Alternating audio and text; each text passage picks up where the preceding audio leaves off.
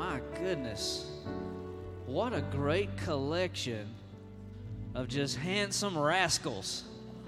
You bunch of dollar earning, mountain climbing, bull riding, wave riding, slam dunking rascals in this building today. I have always wanted to preach a Father's Day service. I'm just barely 35. I'm about to be 35, so I'm just now old enough to just sort of be qualified. You know, 17 year old teaching Father's Day just doesn't sit well with the veterans in the gang. And so, the veterans who are here, thank you for being so gracious and for not getting up and walking out when a young guy takes the platform. I'm deeply honored to be here with you today, and I want to tell you why. I had never really thought about this, Pastor Kathy, but Holly told me that uh, Bishop was always home to do Father's Day uh, here in Oklahoma City, and to our knowledge, he's never missed one. And so um, we're deeply saddened when we realize that he's not here with us, but I am. Our sadness is mixed with my honor in that uh, I am deeply honored to be able to be here with you today and to share with you. I know that Bishop loved men, he cared about men, and he had an understanding that when things are going good in a man's heart and in a man's life, everything around him seems to go good as well, and many people are blessed. Not only did he believe that, he lived that. And I have benefited from the character of his heart to be not just a good man, but a godly man. And so, Lord, if you will, pass a message to Bishop that I've been very grateful to have him in my life.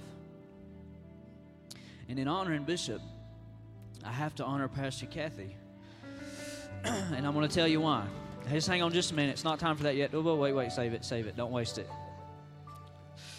Um, since Pastor Kathy, um, in my opinion, very bravely stepped into the role that she has stepped into, um, we've been in many, many staff planning meetings. We don't rush staff meeting, we take our time to make sure we thoroughly discuss the topic at hand.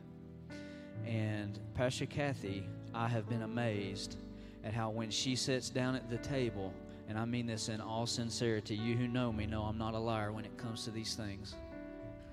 It has always been at the forefront of her mind. She's saying, What are we doing for the men? What about this man? What about that man?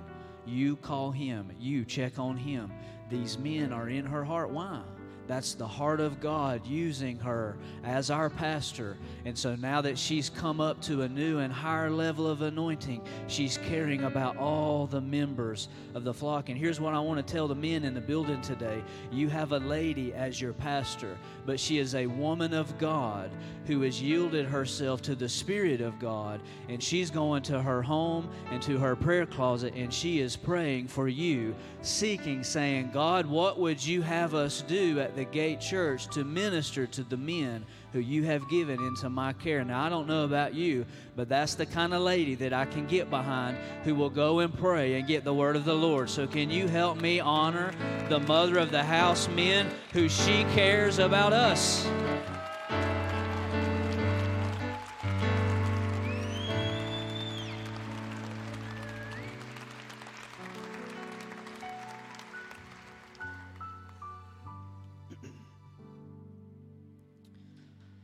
And since I have the mic, and just for a short while you're at my mercy, I want to give honor to my father, who was raised in very difficult circumstances and extreme poverty that is typical in Appalachia even still today. So I was raised in the mountains of Georgia, as was he. He was raised in a small mountain community called Gumlog. Gumlog. Anybody who is from Gumlog knows that there's no Maseratis parked anywhere within 500 miles of Gumlog. And my dad started to give his life over to the Lord. And so, for a man who had a GED, he didn't formally complete high school, he got his GED. Uh, he put some minor criminal activity behind him. He gave his life to the Lord and he started a legitimate masonry business and he worked for 25 years building homes in the hot hot hot miserable hot georgia mountain heat. And he provided for me and my sister and for my mother And he would come home at night and his boots would be full of concrete dust. And I remember he would be so exhausted, he'd just lay kind of laying back on the couch and he'd stick his foot out, and that was his symbol for, or his sign for me to come help him take his boots off. And I hated it was a, I hated it when I was a kid, but I understand it now. And I would have to bust the laces apart to break the concrete and pull his boots off. You can imagine what that smelled like. And so usually he would come home and eat some fruit of some kind after sweating all day. He didn't care to have a big steak or a bunch of bread or something like that. And he would take a shower. And I remember him walking up the stairs to his bedroom loft. And I remember he kind of had that, oh man, here we go. I'm really tired. But he would go into his prayer closet and he started reading books and he started praying and i remember it being late at night watching tv and i could i could i kept having to turn my show up. I love the show tour of duty about the vietnam war. Used to come on on like tnt and so i'd be watching tour of duty and it's gun battles and grenades and i could hear dad praying in the holy ghost up in the prayer closet and at the time, I couldn't understand, but what I know clearly now is that my dad gave his life over to the Lord and he got a taste of God's goodness and he became a bulldog. And the Lord used him to change the course of the Roberts family. And so, Dad, if you're listening, I want to honor you and say thank you for saying yes to the Lord. Is that okay? Sorry, I, I had the mic and I got to. So I love you, Dad. Thank you for being so faithful to the Lord and to our family. I have two things, and we're going to be out of here very quickly. I've been praying. I honestly, I was really nervous when I knew that I was following Bishop's footsteps when it come to our Father's Day service, and I, I felt the Lord to tell me. He told me to tell you two things. So we're going to do those two things, and we're out of here. Felix, turn your phone off for the love of Pete. It's every time, every time. The first thing, I'm going to say it right out of the gate, and the last thing I'm going to tell you right at the very end, and we're going to go home. The first thing is this here's what I want to say to the men of the house, anyone who is watching me online. I felt so strongly in my heart, this is what the Lord wanted me to say. You ready? Thank you. Thank you. Thank you for what, preacher man?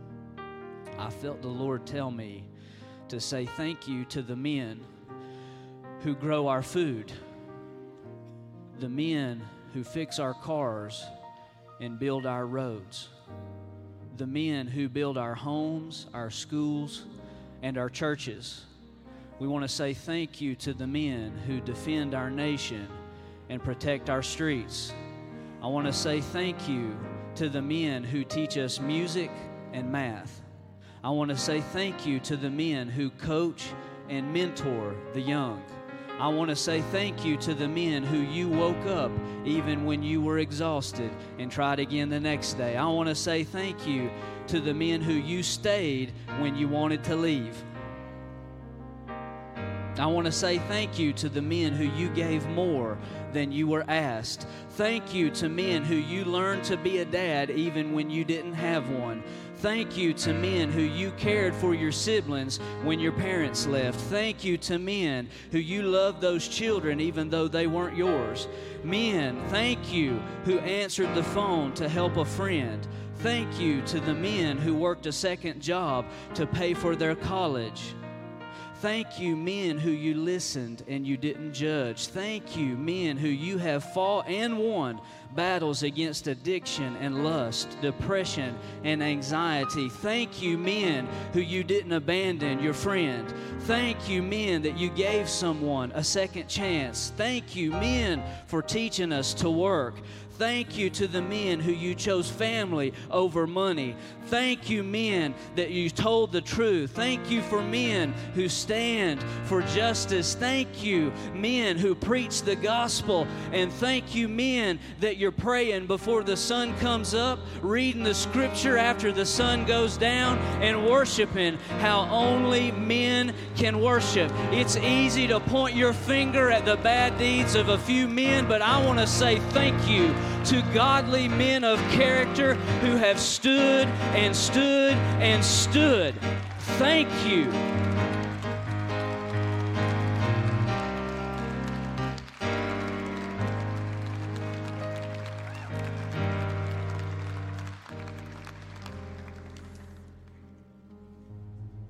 When I think about the men in my life,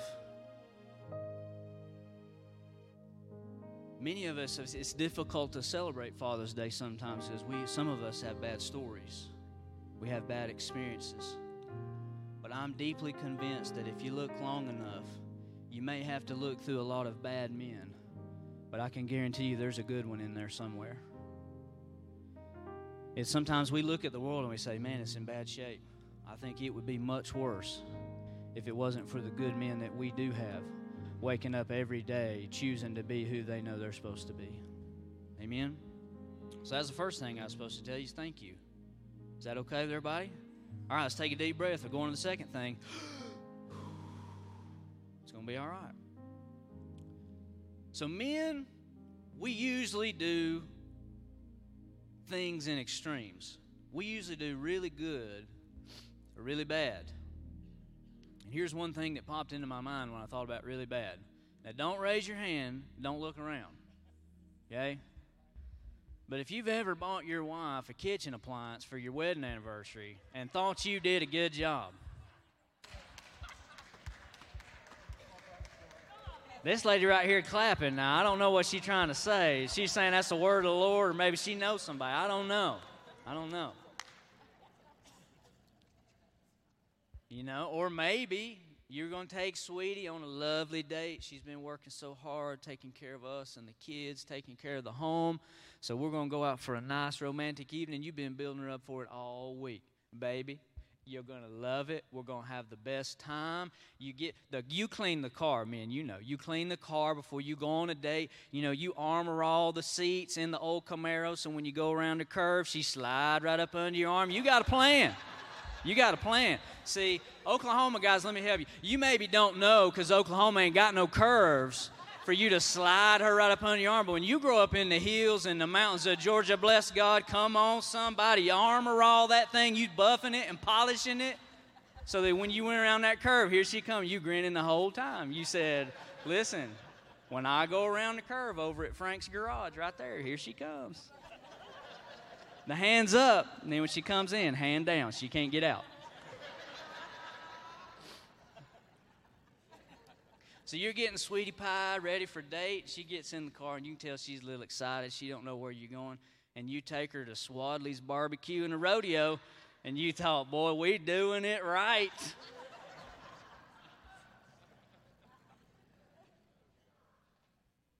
I can't lie, I'm in church. I'm almost certain I've done that. So that was me when I had in mind there. Now, as men, we usually we do really good or we do really bad. There's uh, really not much in between. So how do we judge? How do we know men? How do we know what's good and what's bad? How do we know when I'm being the man that I'm supposed to be? And I wouldn't be a good preacher if I didn't talk to you out of the Bible. And so we have some examples of what it looks like when we're at our worst. And I hate to say this to poor old Adam, but unfortunately, he gives us a good example of what it looks like when men, when we fall short. He fell to the temptation of the enemy. And then when God shows up, Adam, where are you at? Where was Adam? He's hiding in the bushes. Sewed some fig leaves together. He's a real smart feller. And God says, What's going on down here? And what's the first thing that Adam says? It's that woman you give me. As if somehow it's God's. That ain't what Adam said when, when God made Eve while Adam was asleep. And then Adam woke up and he saw Eve standing there. He said, Bone of my bone and flesh of my flesh. God is good. Not when we was hiding in the bushes. It's that woman you give me. Ah. He was being selfish. And man, you know as well as I do that how fallen human nature tends to express itself in us as we're tempted and given over to selfishness. But we also have a great example of what the opposite of that looks like. And when we think about Jesus, we might sum up his life, if we dare, with one word, and that is selfless. He gave and he gave and he gave and he gave some more. And then in that final moment, hanging on the cross, as the last drops of lifeblood fell out of him, he says, Father, forgive them, for they know not what they do. It was not enough for Jesus to bear the physical torment and the emotional shame of the cross. He gave the last bit of his soul that he had to give on our behalf when he said, Forgive them for what they've just done. Men, that's the example, and in my opinion, one of the ultimate standards we have to look at and to strive to be like selflessness in the image of Jesus. How does that feel? Now, I'm not coming after you because growing up on Mother's Day, man, the women were celebrated and everybody was talked about, you better love your mama, don't you make her cook today. And then Father's Day come around and everybody got beat on the head because we weren't spending enough time with our kids and, you know, this and that. I'm not coming after you with this Father's Day sermon. I'm encouraging you because I look around this room and I see many men who I think you are working and striving to be selfless You've worked hard your whole life and given most of your money to your family. And so, generally speaking, a woman will give her physical body in order for a family to be created. Not just in children, but she yields her body to her spouse. The two become one spirit, soul, and body she yields her body to her spouse so that the two become one. And out of that place of love, she yields her body even further so that children can be born. The family and the love therein is continued on. Men, we watch with awe and wonder as our ladies bring our children into the world. And I don't know about you, but I've watched two come along from my lovely wife, and I've seen miracles if there, if nowhere else. But something that we must realize about men is that we express our love and give our bodies in different ways because God made us that way. And so, men, we have a unique ability to lay in the bed and sleep in and be lazy. But we also have a unique ability to get up day after day, time after time, again and again and again when we feel tired, to get up because we're driven and motivated that I want to provide and I want to give to my family the natural resource and security that it needs to just live and be happy. I cannot tell you how many times I've heard men say, I want to work hard to give you a life that I've never had. If that is not selfless in nature, I don't know what is.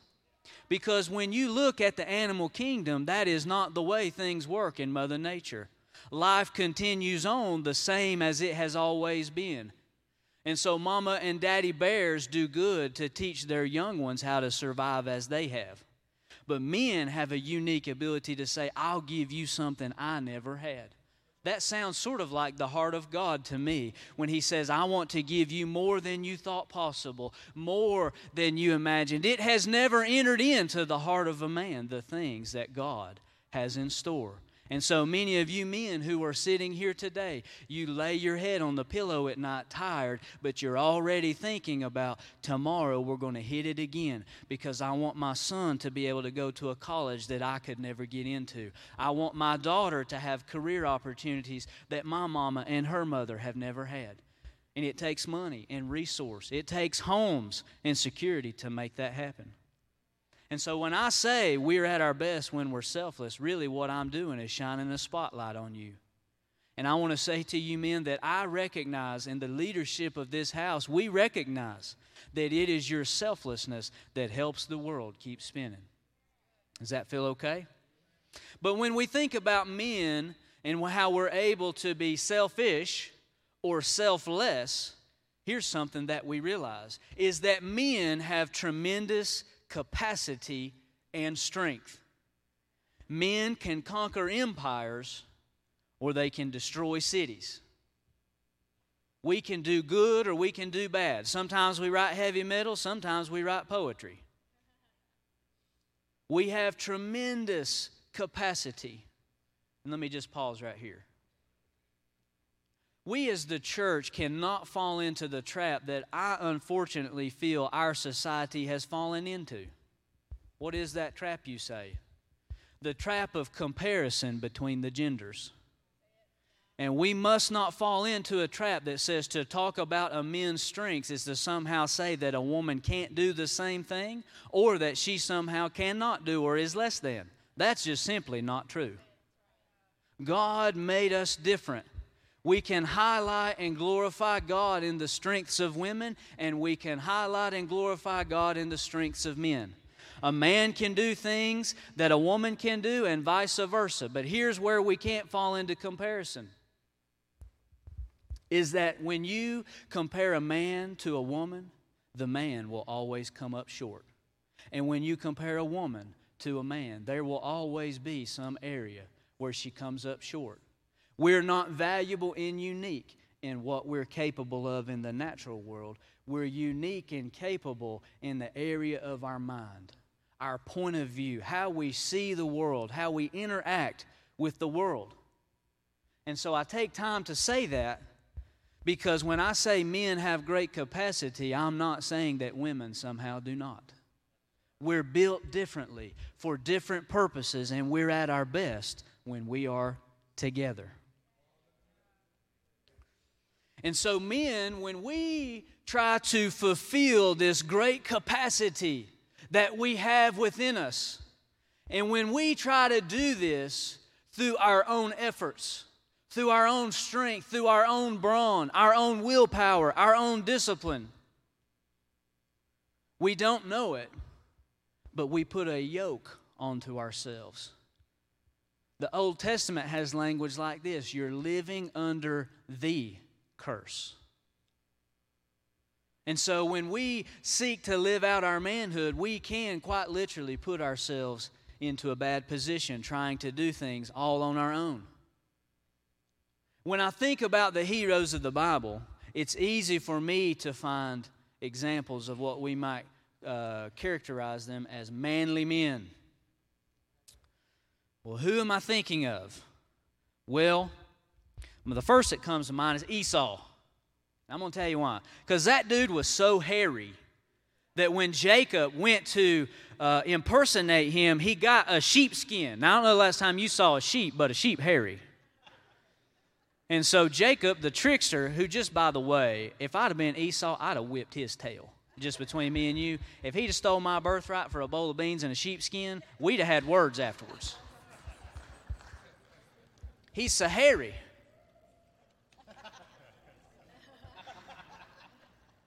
When I think about Abraham, who picked up his family and left a heavily populated, what was at that time a very uh, well to do city, picks up his family and starts following the voice of God into a wilderness want to talk about a survival expert. It's one thing to survive in the desert by yourself, it's another thing to, to survive in the desert with your wife and kids tra- along behind you.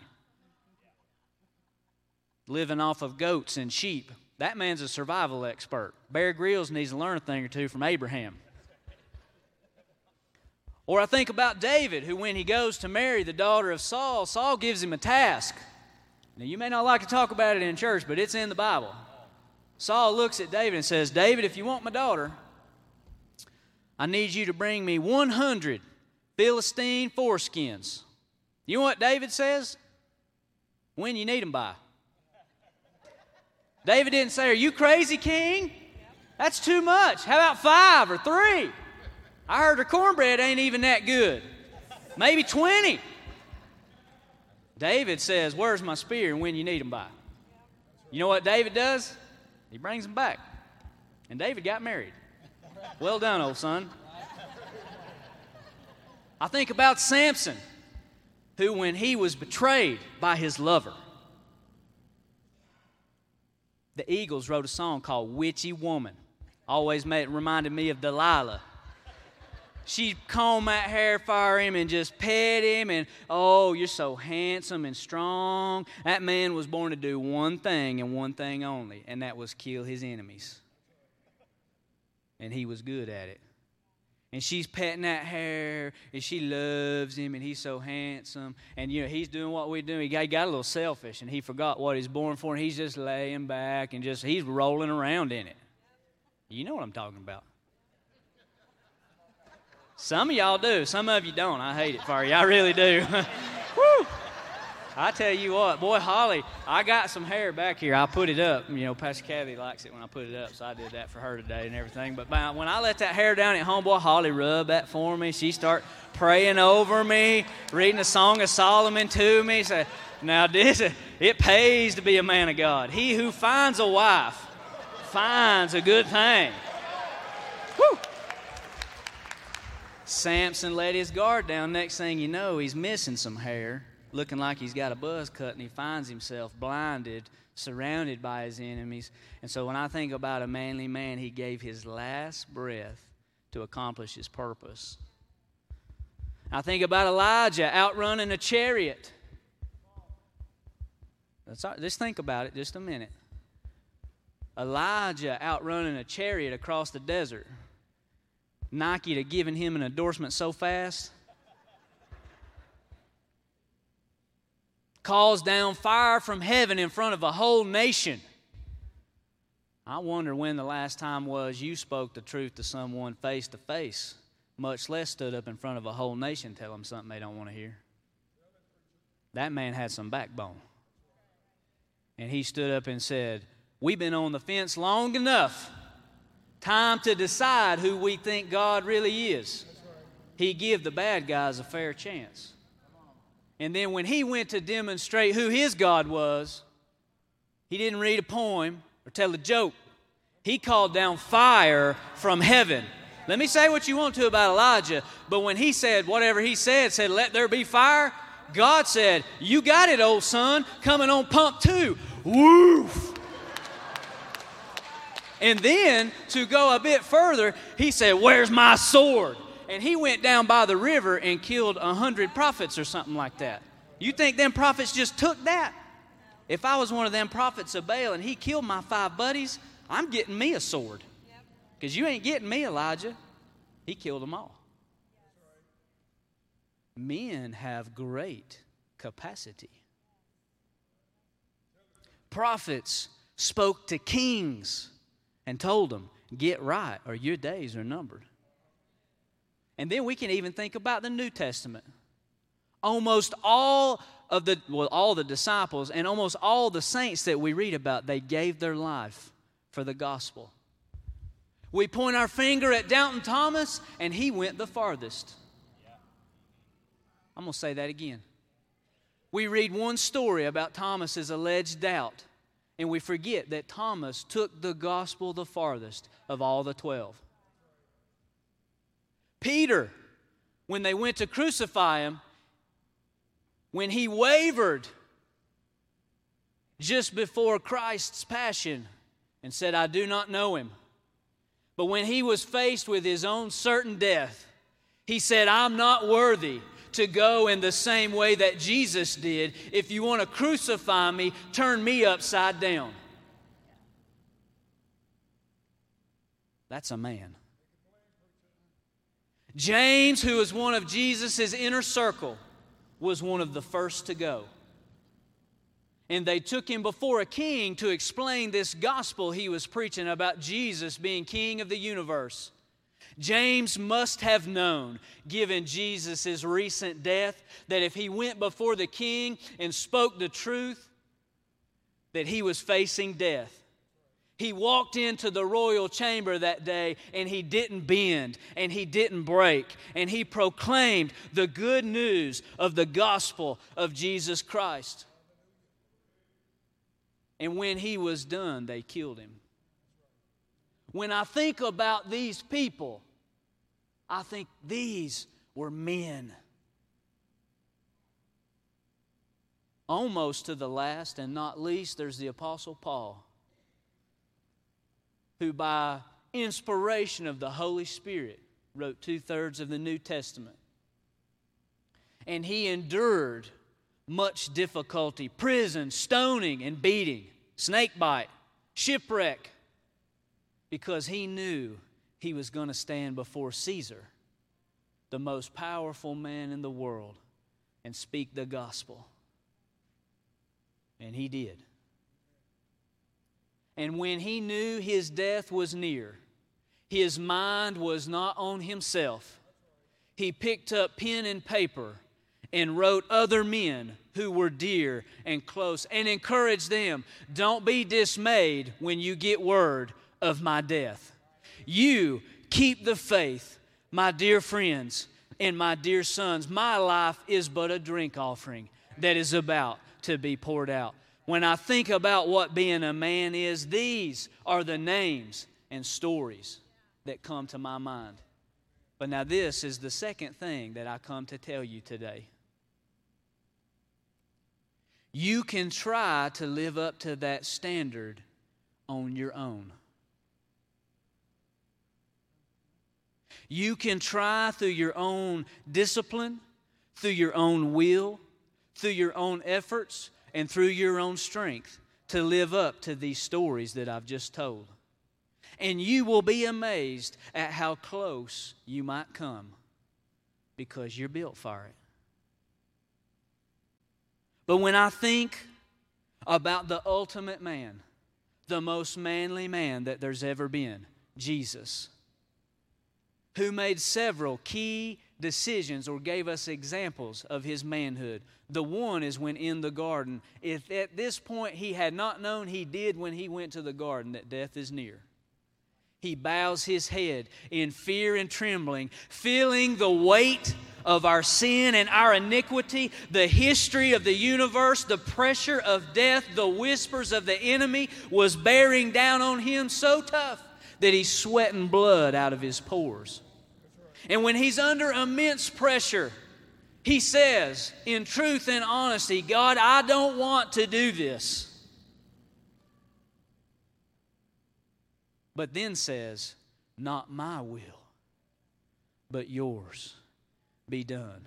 Jesus was able to endure the garden because he was not there of his own efforts and his own striving. He was not there because of his own strength and his own internal character. He was there because he had a connection and an ability to hear and to listen and to commune with his Father who was in heaven. The Father led him to that moment. And when the pressure of the universe fell on him, his connection with God from within said, We can do it. And when they took him before Caiaphas and the Pharisees and they put him on trial, it was a sham trial. It was fixed, it was rigged. They called it a trial, but really it was an arranged death sentence. The perfect, spotless Lamb of God dragged before men who were eat up with pride and religiosity. And when they pointed their finger and, get, and pronounced their judgment when they gave their manufactured evidence. Jesus held his tongue. Because his strength was not in his ability to communicate, although he was the master communicator and preacher. He held his tongue. And I believe he knew that my Father will cause me to stand and I need not even speak. And when he was dragged before the heathen and the pagan ruler, Roman ruler, Pontius Pilate, the governor ruling in Caesar's stead, another sham trial. It was pronounced there who would you rather have? Jesus, who raises people from the dead, or Barabbas, who makes people dead? We as a race called out and cried out, we want Barabbas. And Jesus never said a word. He does talk with Pontius Pilate, the man who had received some of the best education that his world had to give him. He was taught the doctrine and philosophy of Aristotle and Socrates. Pontius Pilate was not an uneducated man. He'd been, he knew how to read and write. He was good at war and he was wise in ruling. How else would he achieve a governorship of one of the most valuable provinces in Rome? Jesus stands before one of the leading politicians and generals of his day, and they debate the issues of life. And he debates uh, Pilate into such a corner that Pilate says, Jews, if y'all want him killed, y'all can kill him, but I wash my hands of this.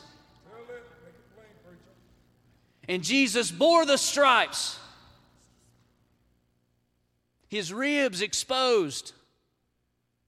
You could see his lungs in and out. They fashioned thorns and with a hammer drove them into his skull. Pulled his beard and he never said a word. He took it and he took it and he took it. And as he marched up the hill of Calvary with a cross that was too much for him to bear, his closest friends and disciples were nowhere to be found. And he continued on.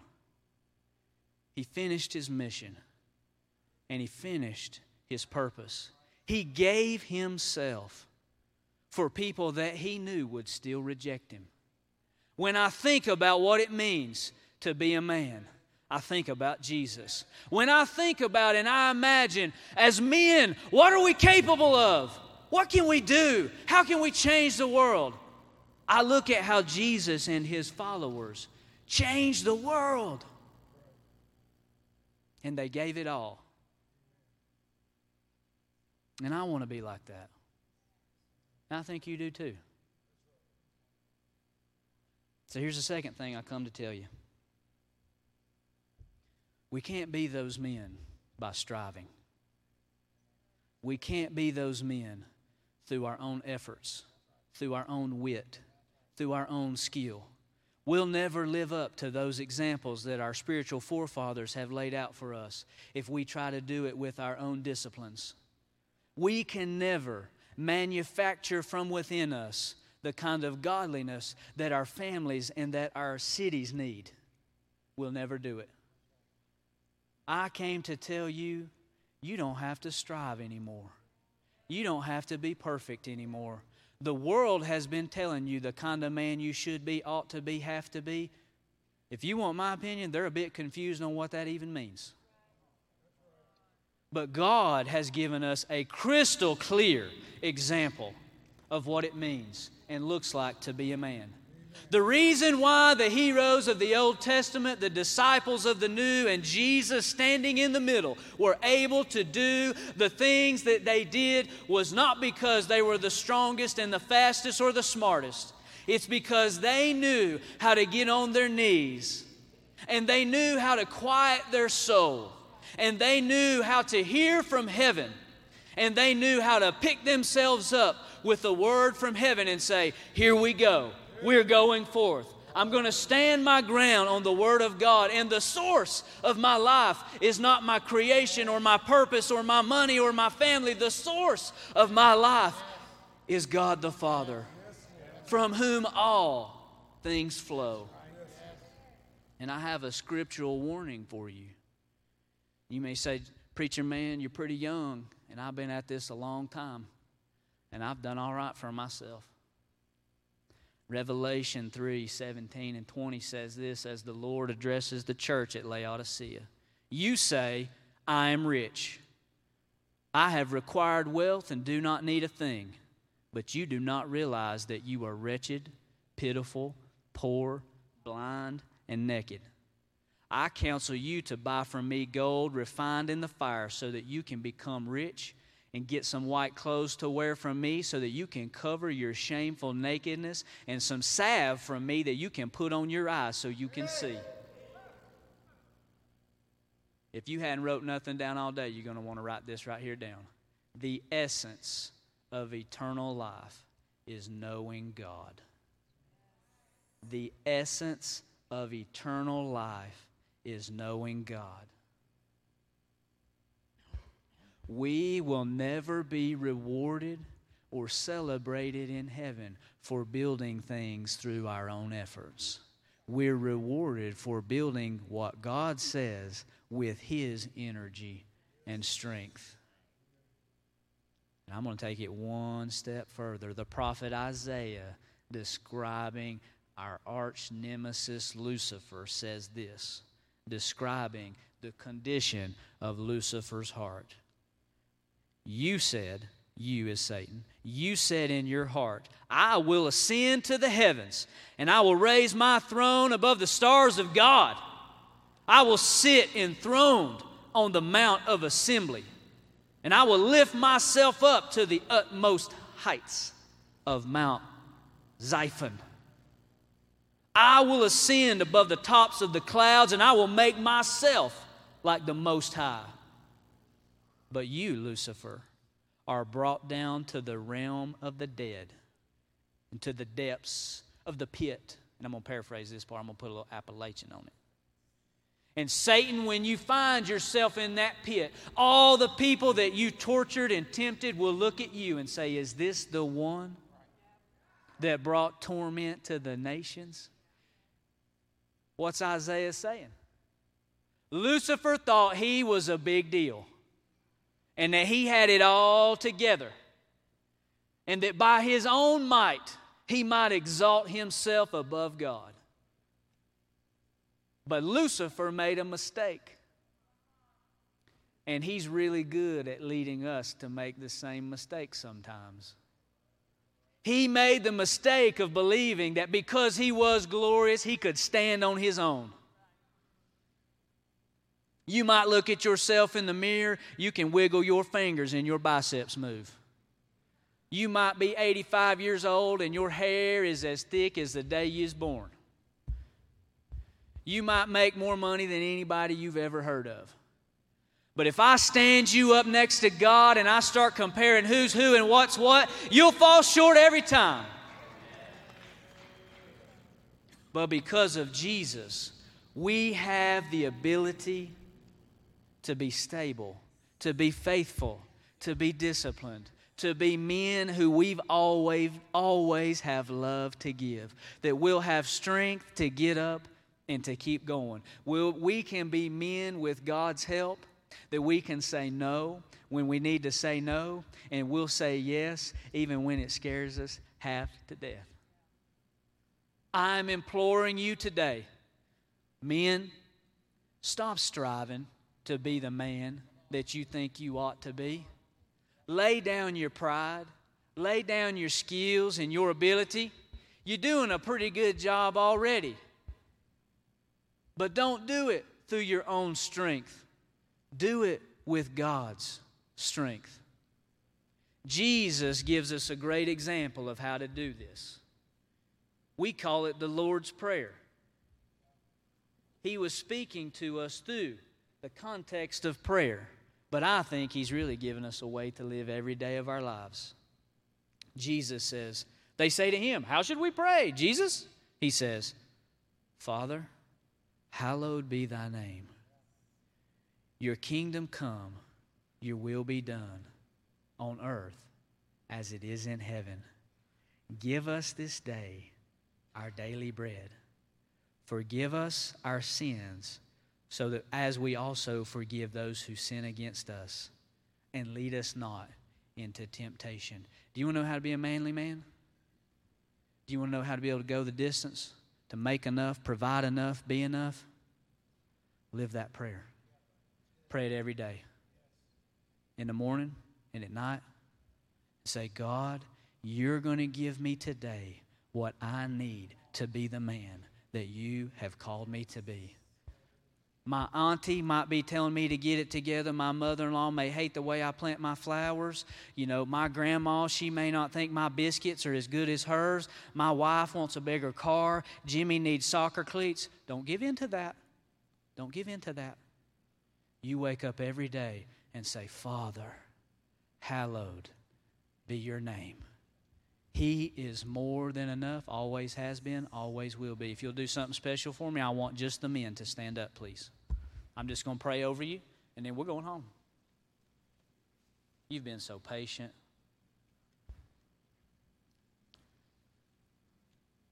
Men, bow your heads and raise your hands. Lord, I speak over these men. Lord, I lift them up to you.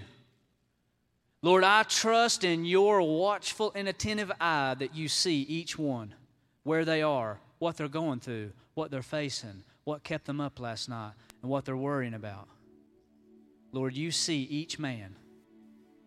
And Lord, I pray today that you will strengthen these men and that you will stir up within them your voice and that you'll stir up within them the love that you carry and the love that you've put on the inside of them.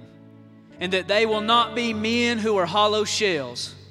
They'll not be men who are cogs in an economic wheel, but that they're living, created beings. That you know and call each one by name. And so, Lord, I pray that you give each man what he needs for his own life and for his own walk that you're touching him right now, wherever he is. Each man that has a need, you're feeling it and you're touching it. That you are not withholding your love or your presence from these men. You're not withholding because of what they've done and what they've said. Your word says, Father, that our sins are as far away from us as the east is from the west and that their memories and the shame and the guilt that they may have carried will not hinder them because Jesus' blood washes us white as snow. That they're not dirty and bent, but that they're clean and pure. They're not weak, but they're strong. And Lord, we have not made ourselves this way. You are making us this way. Lord, I pray today that be every man's reality. I pray it in Jesus.